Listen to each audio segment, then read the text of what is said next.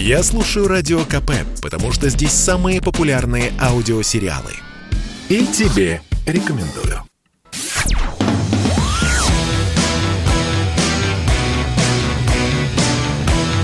«Война и мир» – программа, которая останавливает войны и добивается мира во всем мире. Здравствуйте, друзья! В студии радио «Комсомольская правда» Иван Панкин. На связи по скайпу Дмитрий Пучков-Гоблин. Здравствуйте, Дмитрий. Добрый день. А давайте начнем. Начнем с акции протеста против введения QR-кодов, которые прямо сейчас катятся по всей стране. Э, я имею в виду акции протеста, проходят по всей стране. Я думаю, что скоро э, будут и в Москве проходить. В принципе, это уже мировая практика QR-кода. Я думаю, что QR-кодизация ждет весь мир. Но что делать с протестующими? Как на них реагировать, потому что все акции, которые проходят, они не согласованные. Угу. А что они хотят? Они против QR-кодов. Акции протеста против QR-кодов, введения QR-кодов. А, а почему? Что им не нравится? А, хороший вопрос. Как-нибудь спросим у них. Я думаю, что им не нравится сам факт того, что а, им придется жить а, с какими-то дополнительными документами, что им, во-первых, придется вакцинироваться, потому что это пока что на данный момент система не совсем доработанная, и QR-код может получить только тот человек, который вакцинировался. Вакцинироваться не хочется. Вот в чем проблема. Ну, как сказал наш президент, это дело сугубо добровольное. Хочешь – вакцинируйся, не хочешь – не вакцинируйся. А это добровольно. Ну, а все остальное будут тебя куда-то пускать, не будут тебя куда-то пускать. Э, с моей точки зрения, то есть я, как и все, ситуацию наблюдаю изначально. Вот э, два года назад ровно то же самое говорил что, например, в самолеты не вакцинированных пускать нельзя, на вокзалы пускать нельзя, в места скопления людей пускать нельзя. Для меня загадка, почему на осознание этого требуется два года. Как-то странно, что все государственные служащие должны быть вакцинированы. Не хочешь вакцинироваться, до свидания. Это твое личное право. Не хочешь, но просто ты работать здесь не будешь. Тут э, раздвоение получается. То есть, э, с одной стороны, я вот слышу в интернетах вопли о том, что государство хочет всех убить. То есть, оно, по всей видимости, хочет избавиться от налогоплательщиков, за счет которых государство, собственно говоря, и живет. Ну, это бред сумасшедшего. Если представить себя на месте власти, правильно ли это давать людям гибнуть? Ну, на мой взгляд, нет. Если какие-то методы борьбы с эпидемиями, пандемиями есть, человечеству известны, там чума, оспа и прочее, это прививки. Ничего другого, кроме прививок, придумать нельзя. Будут ли такие люди, которые откажутся прививаться? Безусловно, будут. Вот у нас, например, в родной стране когда-то произошел религиозный раскол, в рамках которого часть верующих отказалась принимать новые веяния, разбежалась там в Турцию, в Сибирь, куда угодно, а когда их пытались вернуть обратно, они запирались в своих там церквях, домах и самосжигались. Такое тоже бывает. То есть антипрививочник это по сути сектант, переубедить его, то есть какими-то разумными, рациональными доводами невозможно. Он сектант, отмороженный, это вопрос веры. Он вот верует вот в это и переубеждению не поддается. Можно ли сократить количество подобных персонажей, безусловно, можно. Этим занимается государственная пропаганда. Ну, а у нас так получается, государственная пропаганда не занимается ничем, какая-то шизофрения. Здесь у нас третья волна, а тут у детей выпускной, вы знаете, алые паруса надо устроить. Здесь вот, понимаете, сидите, не ходите там в кино на массовые мероприятия, а в театры можно, просто сидеть надо через одно сиденье. И все вот это, оно, естественно, у, у населения порождает, во-первых, серьезнейшее недоверие. Ну, а что это такое? Как это так? Вы сказал А, говори Б. Если это пандемия и угроза национальной безопасности, а почему работают заводы и фабрики? Зачем работает метро, главный рассадник болезней? Зачем оно работает? Вы как-то это определитесь, чего и как. Ну, а поскольку компания провалена, на мой взгляд, это же как крепость, которую штурмовать надо со всех сторон. Пропаганда здорового образа жизни, выступление правильных врачей, в конце концов, призы раздавайте, я не знаю, укололся, получил тысячу рублей. Разыгрывайте автомобили, мотоциклы, квартиры не только в Москве, а везде вообще. Пусть лидеры общественных мнений вылезают, пока вот он я вакцинировался, да, пацаны, давайте и вы. Люди в, в подобные вещи верят, так надо этим пользоваться. Они пользуются абсолютно ничем. Ну и в результате вот давайте получите. Теперь уже какие-то массовые выступления, демонстрации. Ну, а, а что тут говорить? Это, понимаете, получается, что мы как эти, знаете, как толковый китайский крестьянин сидит на дереве и смотрит, как внизу дерутся тигры. Лично я, так сказать, со своей стороны, ну что, появилась возможность вакцинироваться, вакцинировался, вся семья вакцинировалась. Я могу рассказать другим, что с моей точки зрения это правильно, и всем надо вакцинироваться. QR-код, что там это, вы же понимаете, что это печать сатаны, и что там еще у отмороженных. Вот, вот наличие паспорта с номером их не волнует. Наличие всяких ИННов их не волнует. Наличие прописки их не волнует. А QR-код – это же цифровое рабство. Друзья, вам лечиться надо, посещать психиатра, а не ходить на какие-то сборища так называемых единомышленников. Ну, это дикость какая-то, натуральная дикость. Наблюдать печально, но ничего сделать уже не можешь. Советы давать тоже бесполезно, кто их там слушает. Давайте он это, огласите список депутатов Государственной Думы, кто из них привился, а кто нет. Ну, и если там есть непривитые, а что вы от народа-то хотите? Ну, не смешно просто. То есть, если вы власти и олицетворение власти, то должны показывать пример. Вот президент почему-то привился, а в Госдуме как-то вот не очень процесс идет. Ну, а что от населения хотеть? Вся работа с общественным сознанием провалена, на мой взгляд. Ну, поэтому такое и происходит. Даже Дмитрий Песков привился. У него были антитела, но вот накануне мы все узнали, что и он привился тоже. Соответственно, привиты, ну, среди основных, я так понимаю, привиты все. А вот в, в, в, э, в Думе действительно пока под вопросом, сколько депутатов привилось, чем привились, как привилось. Может, и за рубеж скатались, и там привились. Тоже есть вопросики. Тут мы с вами скользь обсуждали эту тему, но за несколько недель продавцов липовых сертификатов о вакцинации QR-кодов стало в 20 раз больше, несмотря на то, что уже введена за это уголовная ответственность, и есть несколько прецедентов. Тем не менее, вот эти самые сертификаты о вакцинации и QR-коды, соответственно, продолжают продавать. И более того, есть покупатели этой чернухи. Как э, с этим бороться, как наказывать этих людей? Покупателей разделим, покупателей и продавцов. Может быть, их как-то по-разному наказывать. Кто из них больше ну, виноват, тоже вопрос. Это, это вообще это замечательно, на мой взгляд. То есть, вот весь интернет у нас, я в основном в интернетах, поэтому про интернет могу говорить. Вот весь интернет воет, что страна просто погибает, так сказать, под чудовищным грузом коррупции. Кругом коррупция.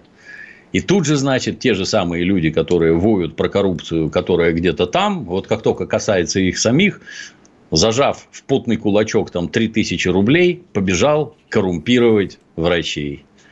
А врачи, увидев деньги, тоже не теряются. Это же деньги, правильно? Да, давай, давай сюда, сейчас выдадим сертификат, все нормально. Но это живые люди. Там, где есть люди, там всегда совершаются преступления. Всегда. Это преступление.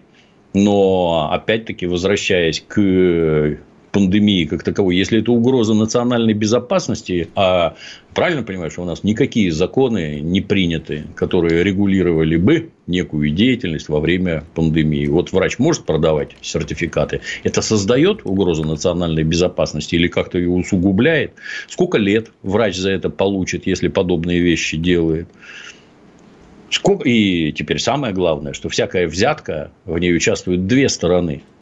И одна сторона, она с этого наживается, а другая с этого получает какие-то бонусы. То есть, вот этот вот негодяй, который покупает фальшивый сертификат, и который потом ходит, дышит на всех вирусами, а его не надо наказывать, да, он ни в чем не виноват. Ну, это э, абсолютно какие-то странные вещи. Я повторюсь, если они разносят смертельно опасную болезнь, то как-то не бьется. Его тоже надо карать. Далее, если ну, подобные вещи не предвидеть, а они совершенно очевидны, что как только появятся соответствующие документы, их тут же будут подделывать. А внутри полиции кто-нибудь озадачен, например, организациями сообществ, которые продают поддельные сертификаты где доблестный оперсостав будет сидеть в поликлиниках там и выдавать эти поддельные справки всем жаждущим, кто через интернет нашел, хочет купить. Вот пришел, тебя приняли, и вот ты уже срок получил. Хорошо не срок, давайте деньгами сначала карать. Но надо карать за подобные вещи. Организовывать ловушки, западни и этих граждан выявлять. Этих Этим кто-то занят, ну, тоже как-то не очень. Ну, а в результате что? Наблюдаем, как обычно, какую-то странную шизофреническую картину. Печально. Тут вопрос из Ставропольского края. Я, кстати, слышу этот вопрос уже не первый раз. Чем вам антипрививочники помешали? Вы же защищены. Что ответим? Да ничем. Лично мне ничем. Я защищен. Ну, например, у меня есть больной ребенок, которому нельзя делать прививки. А вы его убьете Таким образом, вы получаетесь убийца, антипрививочник. Вот у людей есть медицинские показания, им нельзя прививаться. Так вот, вы убийцы, вы их убиваете, этих людей. Что вам объяснять-то? Взрослый человек или совсем мозги не работают? Давайте сделаем паузу, через две минуты продолжим. QR-код обязателен или нет, можете писать да или нет на номер плюс семь девятьсот шестьдесят семь двести ровно девяносто семь ноль два. Это спорт не прикрытый и не скучный. Спорт, в котором есть жизнь. Спорт, который говорит с тобой как друг. Разный, всесторонний, всеобъемлющий. Новый портал о спорте – sportkp.ru О спорте, как о жизни.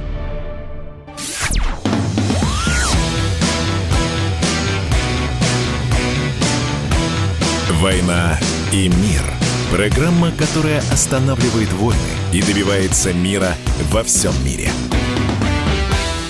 Иван Панкин и Дмитрий Пучков-Гоблин. Мы продолжаем. Я заявил вопрос в конце первой части нашей программы. QR-код а, обязателен или нет, по вашему мнению? Да или нет? Пишите на номер плюс 7 967 200 ровно 9702. Пользуйтесь любым удобным для вас мессенджером. WhatsApp, Viber, смс-сообщения или Telegram, разумеется. И чуть-чуть попозже подведем итог. Любопытно, какой процент выступает за то, что QR-код совсем не обязателен. Ну, конечно, есть подозрение, что большинство наших слушателей будут против QR-кодов. Это, конечно же, плохо. Будем их разуверять в этом. А пока продолжаем. Дмитрий, тут в Евросоюз задумались о введении санкций против, угадайте кого, ЧВК «Вагнер». Ну, знаете, что такое ЧВК «Вагнер»? Это некое э, военное подразделение, состоящее из э, неких наемников, которые базируются по всему миру в зависимости от того, где их заказчику, а по некоторым сведениям их заказчик и э, человек, который владеет этой организацией, Евгений Пригожин, его же называют некоторые не очень хорошие СМИ поваром Путина. Так вот, где он их забазирует, там они и базируются. В основном, кстати, в Африке. Так вот, власти Европейского Союза задумались о введении санкций против частной военной компании Вагнера из-за их деятельности в государстве Мали, ну и других африканских странах. Как, во-первых, можно и нужно ли на это ответить? С одной стороны, ЧВК Вагнера это вроде как в большинстве своем это российские граждане. Угу. С другой стороны, с другой стороны, это все-таки некие наемники, которые идут там, условно говоря, на войну или какие-то военные операции, на вероятную, возможно, погибель за деньги. Это их выбор. И, в общем, Получается, что они к нашей стране в каком-то смысле и не имеют никакого отношения. Но все же у них российский паспорт. Так как нам сейчас реагировать в данной ситуации? Ну, я бы для начала определился с понятиями. Наемничество, оно в России запрещено, если я правильно понимаю, если правильно помню, и карается уголовным кодексом. Они не наемники это граждане, которые работают в частных военных компаниях. Они не наемники и наемничеством не занимаются. Кроме того, само слово наемник имеет, как это говорят, отрицательную коннотацию, поэтому нет, они не наемники. Это частная военная компания. В настоящее время войны в том виде, к которому мы, условно так скажем, привыкли, то есть у нас все на примере Великой Отечественной, как правило, там тысячекилометровые фронты, окопы, танки и всякое такое, все это давно прекратилось, и в нынешней ситуации войска действуют не так. Это раз, точечно, так сказать, воздействуют. Во-вторых, э, масса интересов любой страны за кордоном, она напрямую препятствует э, э, введению войск как таковых. И это связано с массой различ... различных юридических аспектов, которые вредны для страны. Тут у нас есть флагман как обычно, сияющий град на холме – это Соединенные Штаты Америки, где компания Blackwater, она трудится в гораздо больших масштабах, чем российская вот эта вот названная вами компания. Возможно ли такое? Ну, я вас уверяю, что в Америке с юридической стороны все это обставлено со всех сторон. И они нужны именно для того, чтобы не вводить вооруженные силы, то есть на государственном уровне. Это частная лавочка, вот ее позвали, она приехала, да, воюют за деньги, безусловно, но тут, понимаете, их это в том, что люди хотят условно там, рисковать жизнью за деньги, ну, так все военные этим заняты. Ничего необычного здесь нет. Там и так в большинстве, условно скажем, бывшие военные. Нормально ли это? Ну, абсолютно. В нынешнем мире, при, при нынешнем капитализме, абсолютно нормально. Что они делают в Африке? Ну, там это, опять-таки, все юридически оговорено Заезжают они туда строго по договорам. Это не какая-то сельская самодеятельность. Давайте мы с вами, Иван, поедем в республику Мали там, и будем ураганить, бегать, стрелять в кого попало. Это все происходит совершенно не так. Ну, а если они там по договору, какие юридические проблемы-то возникают? Никаких. Так вот, вот это вот объявление санкций, это значит, государство российское, как я думаю, с помощью частных военных компаний решает некие выгодные для государства задачи, не вводя туда войска, а задачи какие-то для себя решает. И если объявляют санкции, то, я так понимаю, они решают эти задачи очень успешно. То, с чем не могут или не хотят справиться французы, которые там массу всего оккупировали в, на африканском континенте. Скорее всего, не хотят, я так понимаю. Они что-то там, я не слышал, чтобы они за собой оставляли какие-то детские сады, школы, ПТУ, железные дороги какие-нибудь эти перерабатывающие комбинаты и прочее, они в основном весь смысл колониализма в том, чтобы выкачивать ресурсы, а взамен не давать ничего. Ну, дедушка Ленин им колониальную систему очень сильно повредил, но до конца не поломал. Уведя оттуда свои основные силы, они все равно продолжают высасывать оттуда соки. Ну, а почему этим должны заниматься только вы? Есть масса, масса желающих тоже высасывать соки. В другом аспекте, как, например, китайцы, заходящие в Африку. А давайте мы построим вам какой-нибудь рудный там перерабатывающий комбинат, проведем железную дорогу, построим порт, организуем концессию вам, рабочие места, поликлиники, детские сады, школы, жилые районы. Ну, а часть сырья мы будем вывозить к себе в Китай. У вас такое устройство устраивает, и всех африканцев устраивает, да. Китай там очень мощно представлен. Там есть и китайские ЧВК, что характерно. Но с ними они ничего сделать не могут, а против нас, да, безусловно, мы им не нравимся. Ну, Россия... Французские ЧВК тоже там присутствуют, я Само собой, само собой, да. Но плохие наши, как обычно.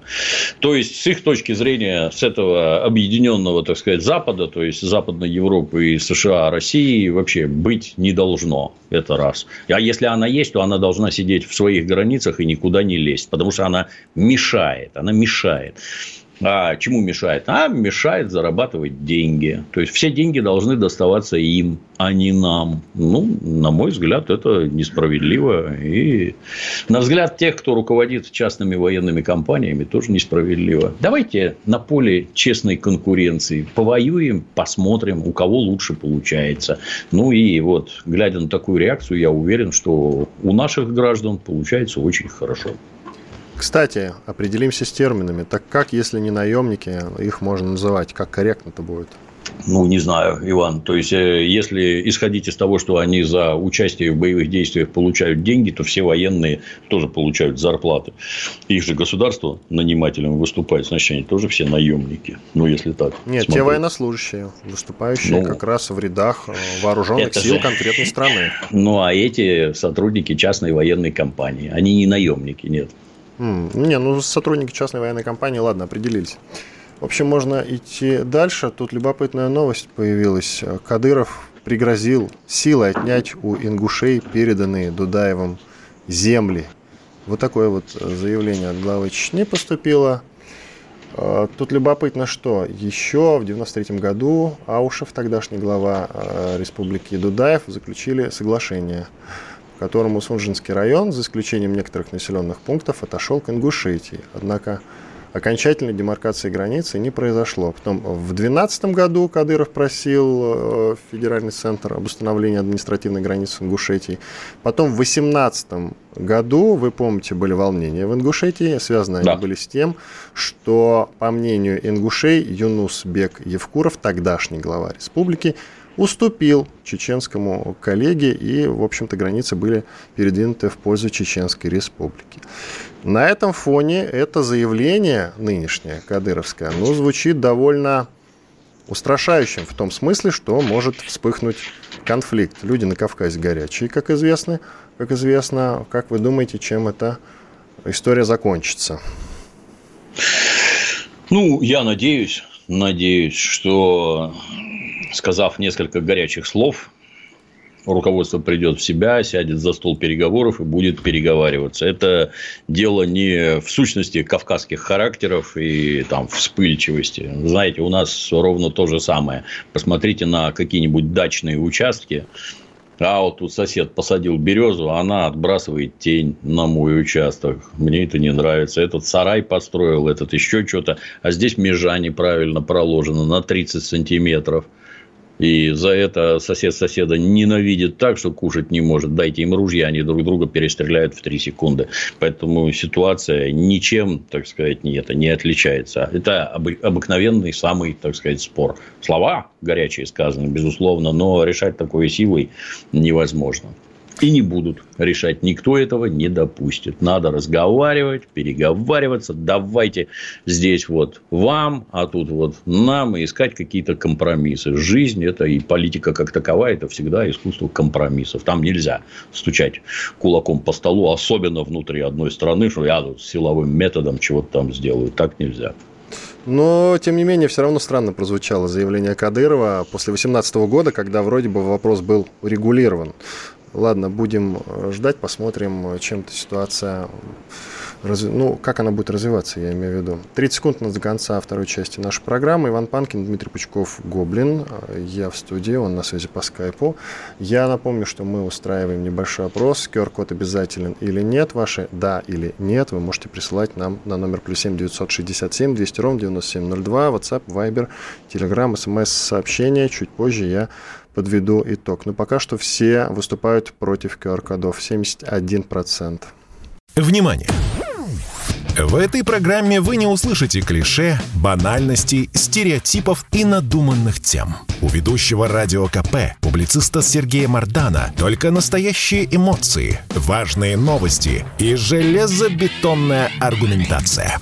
Вот, собственно, как бы те проблемы и те вызовы, которые Афганистан ставит перед Россией. Честно говоря, я не вижу пока не то, что никаких ответов, но даже обсуждения ответов, которые бы наша власть э, готова была бы на это дать. Пока они, в общем, исполняют всю ту же самую песню, которую исполняли последние 25 лет. Программу Сергея Мардана слушайте каждый будний день в 8 утра и в 10 вечера по московскому времени на радио «Комсомольская правда».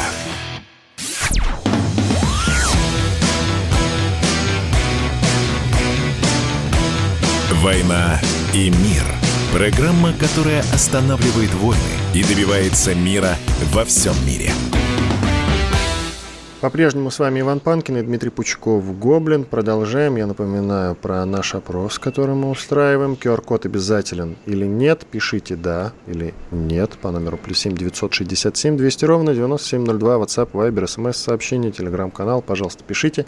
Чуть попозже подведем итоги Дмитрий, вот интересная новость. Коротко ее давайте обсудим. Министерство э, Минобороны России подготовило проект приказа о служебной тайне. Ну, все, всем известно, что есть военная тайна, а теперь появилась еще и служебная тайна.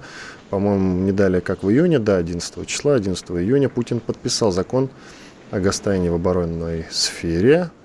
Вот, правда, не уточнено, какое наказание будут э, какое наказание будут нести люди, которые, в общем, эту тайну разгласили. Написано, что ответственность в соответствии с российским законодательством. Тут, среди прочего, в проекте документа говорится, что к такой информации будут отнесены данные мониторинга военно-политической обстановки в мире, прогнозы военной опасности, информация о мобилизационной подготовке органов госвласти и о научных разработках в сфере обороны. Также служебной тайной будут считаться финансирование расходов на данную сферу и данные о международном сотрудничестве в сфере коллективной безопасности. А вопрос простой, Дмитрий. Как вы считаете, какое наказание должно быть за разглашение служебной тайны, по вашему мнению? Обычно это лишение свободы, в общем-то, ничего нового в этом нет. Это просто распространяют, так сказать, на свежие области. Помните отличный случай, как там какая-то гражданка в Смоленске, по-моему, сообщала в интернетах на каких-то украинских ресурсах о том, что там военная техника двигается через Смоленск куда-то там в сторону Украины. Ей там внушение достаточно долго делали. Ну, это гражданский человек, с одной стороны. С другой стороны, а ты зачем это пишешь вообще? Для меня загадка. Зачем вы это пишете? Тут, конечно, было бы неплохо военную технику перемещать несколько иначе, чтобы там гражданские это дело не видели. Но это физически невозможно. Гражданку наказать сложно, а вот военнослужащих нет, не сложно. Даже я служил в советской армии в, например, с 80 по 82 год. Естественно, мы, как это подобает всем солдатам, непрерывно фотографировались, в том числе на фоне военной техники. Нас за это регулярно карали, объясняя, что вот на самолете, например, торчат антенны вы эти антенны фотографируете, а через конфигурацию этих антенн можно понять, какой внутри стоит передатчик, на каких волнах работает там и всякое такое. Или приемник, я уж там не помню тонкости, я не специалист в радиотехнике. Ну, вот самолет можно фоткать, а вот антенны нельзя. И так буквально во всем происходит. Если ты, ну, вот это вот секретное оборудование, знаете, есть такие эти, как их, гранатометы автоматические. Такой на треноге стоит, а за него там двумя пальцами жмут. Он такой ди-ди-ди-ди, пламя называется. Ну, вот я еще в школе учился, когда они только появились. Я, поскольку сын военного, нас все время возили на полигоны, мы там стреляли, из чего попало. Я пытался стырить гильзу. Гильзу у меня тут же отняли, сказали, что все секретное, ничего вообще трогать не... Ну, растаскивать нельзя. Правильно ли это? Ну, конечно, правильно. Есть секреты. Нельзя про такие вещи говорить. Просто с появлением интернета, всеобщей телефонизации информация идет таким валом, что ничего с этим сделать нельзя. Ну вот, на мой взгляд, власть пытается хотя бы военных, то есть людей причастных к службе в чувство привести, что солдат не должен фотографировать все подряд, не должен все это вываливать в интернет, и офицер не должен, и секреты нельзя разглашать, и прочее, и прочее. Жизнь меняется, и законы меняются. Ничего необычного в этом не вижу. Ну, есть гостайна, есть военная тайна. Это все приравнено, как я понимаю, к предательству за разглашение. А вот служебная тайна – это предательство или нет? Разглашение? Ну, предательство Предательство, ну, если уж так это терминами оперировать, это когда к врагу перебегают и врагу продают секреты. Это госизмена, по всей видимости. А так, предательство, ну, не знаю. На мой взгляд, термин неправильный. Это же тоже, как, как у нас любят говорить, что каждый случай надо рассматривать индивидуально. Может, это от глупости, это не надо сбрасывать со счетов. Большинство того, что происходит, оно происходит по глупости. Ну, человек не подумал, человек не знал еще чего-то там. Хотел навредить кому-то, нагадить начальнику и такое сделал. На зло маме уши отморожу. Такое тоже бывает. Я это не сильно вижу, чтобы вокруг кого-то карали за подобные вещи. То есть каждый раз, когда там кого-то у нас в госизмене обвиняют, это случаи достаточно резонансные. А вот за такое как-то не вижу и не слышу. Ну, пока только закон вот сейчас появится, я так понимаю. Сейчас вот список был от Минобороны. А как вы к делу Сафронова относитесь, которого в госизмене обвиняют? Напомните коротко, пожалуйста. Кто такой Сафронов? Иван Сафронов, который работал в Роскосмосе, а до этого в «Ведомостях», журналист, и потом ну, помощником ж... Рогозина. Это известная оно история. Оно же секретно, Иван. Я не понимаю, что он кому передавал, в каких количествах и все такое. То есть, ну, как бывший сотрудник, могу твердо сказать, что для того, чтобы э, задерживать, уж тем более арестовывать подобные фигуры, нужны более чем веские основания. То есть я, я не к тому, что у нас просто так никого не сажают, но фигуру такого масштаба просто так закрыть нельзя. Наверное, там что-то есть, безусловно миграционному кризису, считай, европейскому, потому что Европа прямо обвиняет Россию в миграционном кризисе, который происходит э, на границе Беларусь, Республики Беларусь и Польши. Так вот, не только поляки, кстати, обвиняют Россию почему-то, но и остальные европейские страны. Многие, не то чтобы все, но многие. В том числе Путин лично виноват, по мнению некоторых. Э, Дмитрий, что вы думаете вообще по поводу этого миграционного кризиса? Кошка бросила котят, это Путин виноват. Он, по-моему, виноват вообще во всем, что на планете Земля происходит, в том числе в землетрясениях, вулканах и всем остальном. Ну, для того, чтобы бросаться подобными обвинениями, было бы неплохо предъявить какие-нибудь доказательства. Вот кроме вот этих голословных утверждений, предъявите доказательства. Ну, Первое, оно же непонятное. Зачем ему это надо? Это раз. Во-вторых, Александр Григорьевич, он, он же у нас разновекторный и, в общем-то, крайне самостоятельный. Вот когда Александр Григорьевич говорит, что а мы возьмем и вам газ перекроем. После чего его вежливо представляют сначала представитель, поправляют сначала представители Газпрома, а потом Владимир Владимирович, как-то это так нельзя. Это наша труба, наш газ, у нас договоры, у нас поставки. Не надо так даже говорить, что там что-то закрутят и газ не пойдет. Это неправильно. Ну, наверное, Александр Григорьевич имеет некие самостоятельные убеждения и действует сам. Зачем это делают? Ну, я бы сразу смотрел с другой стороны. А кто просил эту Польшу, например, лезть в Ирак и разваливать страну? Могу ответить. Это блок НАТО во главе с США, куда эта Польша изо всех сил лезла и влезла. Вот она по призыву бросилась разрушать Ирак, убивать граждан Ирака, разрушили страну, изуродовали миллионы судеб, убили, наверное, там уже почти миллион человек.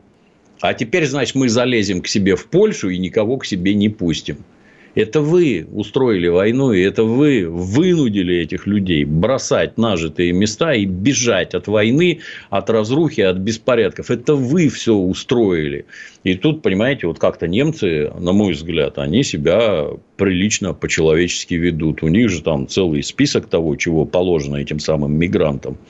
Пособие, проживание, работа, медицинская помощь. Родственников своих из-за кордона можешь выписать. Я не к тому, что немцы там как-то каются за свое участие в вооруженных кампаниях США. Но это приличное поведение. А тут это же натуральное скотство. То есть поляки эти, они отказывались принимать беженцев изначально, когда вся Европа принимала, ну, условно вся. Теперь они тут кривляются на границе, а мы никого не пустим. Ну, выглядит как какое-то, знаете, вот, не знаю, дешевое паскудство какое-то, вот настолько мерзкое. В чем вопрос-то? Вот для меня загадка. Они хотят в Германию, беженцы. Ваша Польша нафиг им не нужна, вот вообще не нужна. Они, знаете, все 90-е годы через Россию масса э, этих чернокожих парней из Африки бежала. Масса. Ну, так им не нужна была Россия. Здесь холодно, неуютно, еды мало. Они все бежали в Европу. Ну, пустите их, в конце концов. Пусть бегут в Европу. Почему бы этим самым полякам не посадить их всех в автобусы и не отвезти куда-нибудь в Мюнхен?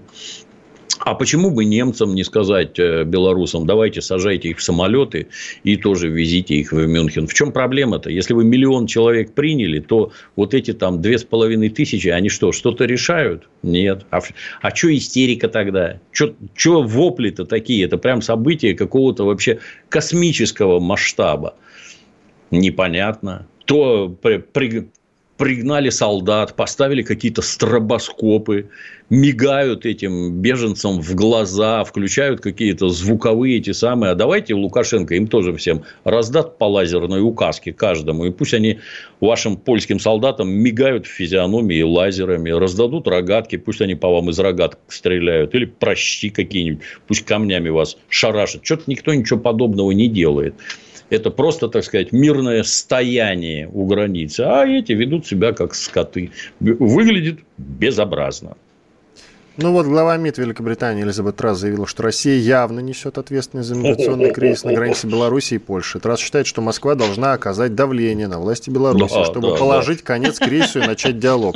Делаем перерыв, после перерыва продолжим обсуждать. Есть еще пара вопросов. Иван Панкин, Дмитрий Пучков, Гоблин с вами. Через две минуты продолжим. Я слушаю Радио КП, потому что здесь Сергей Мартан, Дмитрий Гоблин-Пучков, Тина Канделаки, Владимир Жириновский и другие топовые ведущие. Я слушаю Радио КП и тебе рекомендую.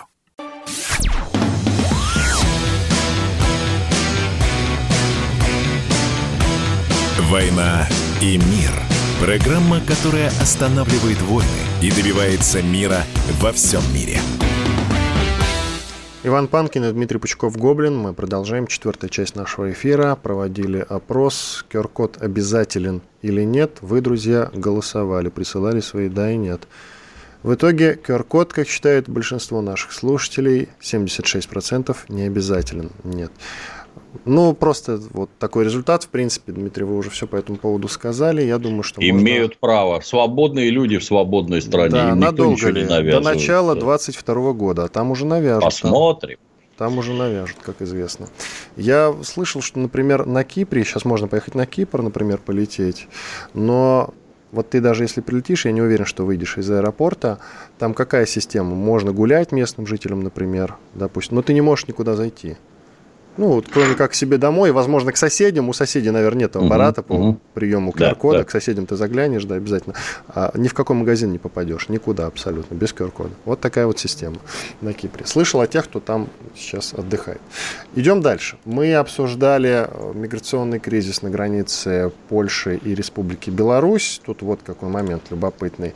Вот нам глава Министерства иностранных дел Великобритании по имени Элизабет Трасс говорит, что вы, Россия, явно несете ответственность за этот самый миграционный кризис на границе Беларуси и Польши. И вы, Россия, должны оказать давление на власти Беларуси, чтобы положить угу. конец кризису и начать угу. диалог. Мы, Дмитрий, как считаете, можем реально повлиять на белорусские власти или белорусские власти в этом вопросе абсолютно самостоятельно? Я считаю, что этой гражданке для начала надо пойти к зеркалу и рассказывать все это самой себе, что за то, что вы устроили в Ираке и в Афганистане, и в чем принимали непосредственное участие, породив там гражданские войны, конфликты и миллионы беженцев – вот за это вы в своей Британии и должны отвечать. Вот к себе вы их и должны принимать, этих беженцев, а не к нам. Это раз. Во-вторых, ну, это, в общем-то, суверенная страна и, в общем-то, самостоятельный президент. С какого перепугу мы должны оказывать какое-то там воздействие. Это они привыкли всем выкручивать руки, заламывать и заставлять что-то делать. То, что нравится им, и то, что считают нужным они. А мы нет, Александр Александр Григорьевич вот самостоятельный политик. Вот у него вот так вот как-то получается. Я повторюсь, что непонятно, а из-за чего весь сыр-борта? Там две с половиной тысячи человек, три, сколько?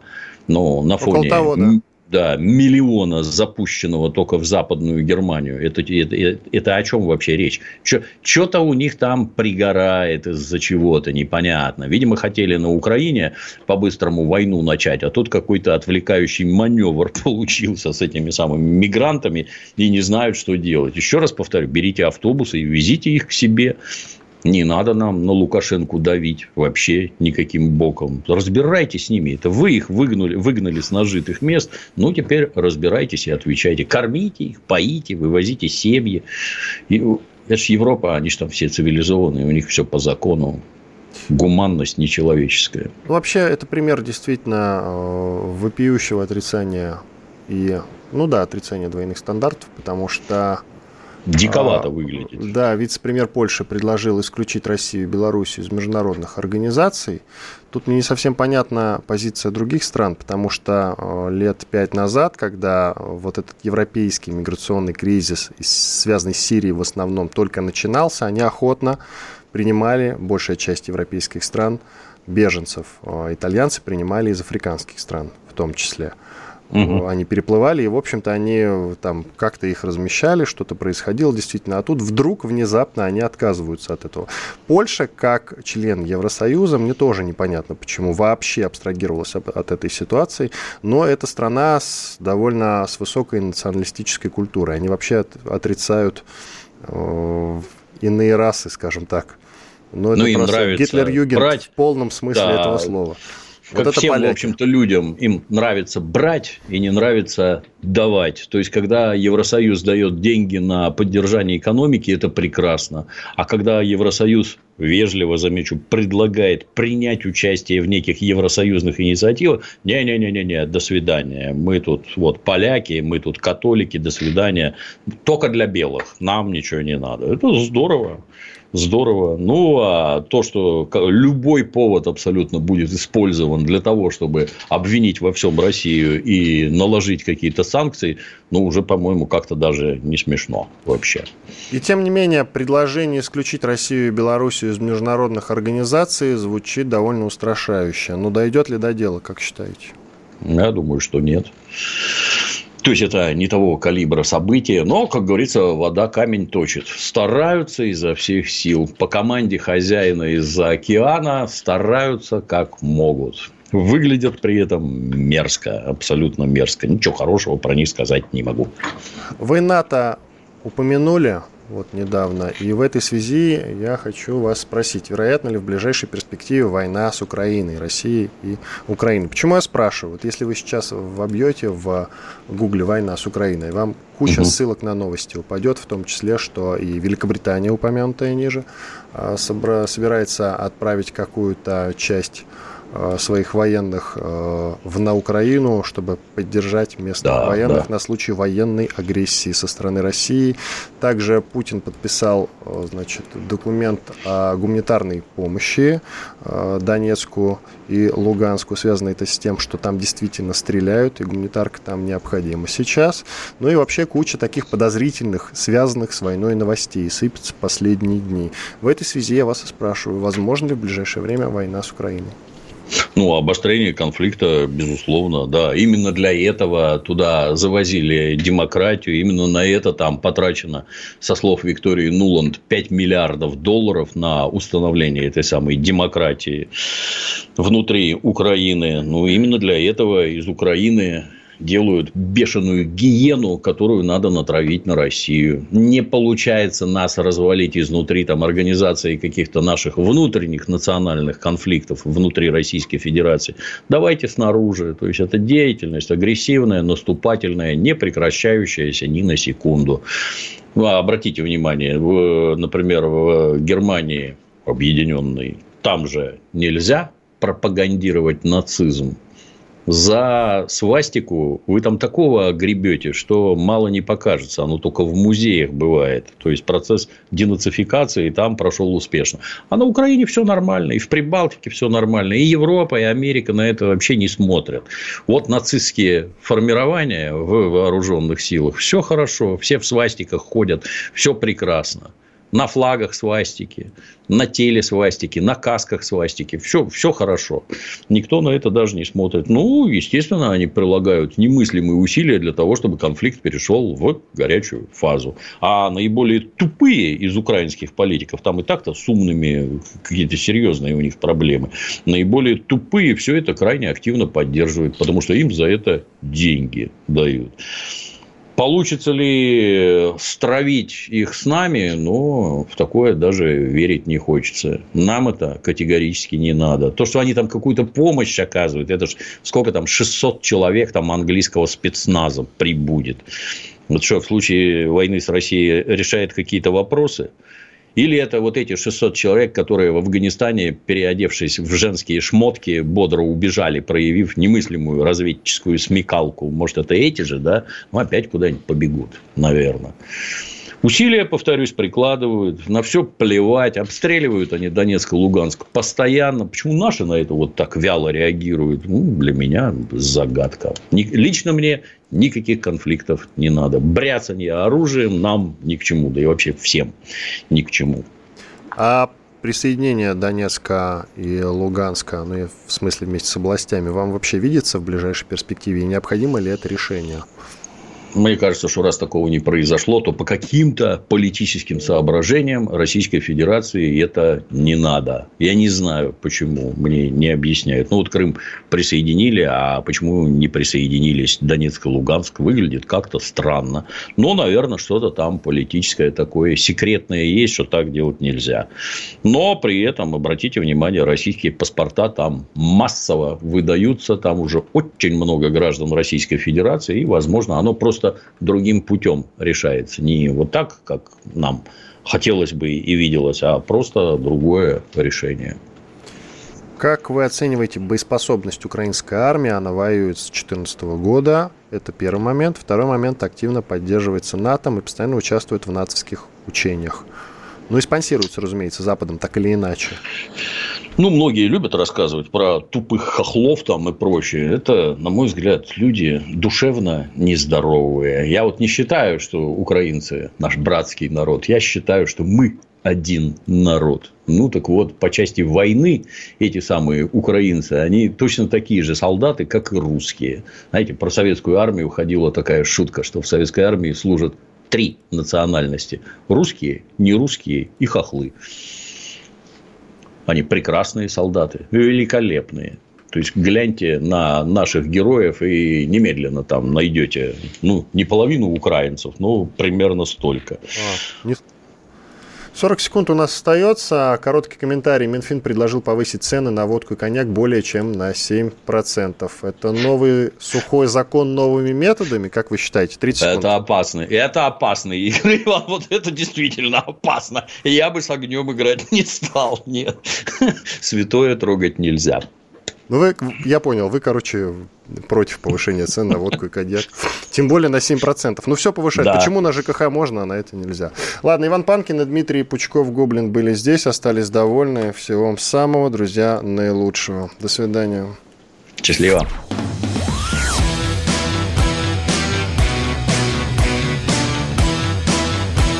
«Война и мир».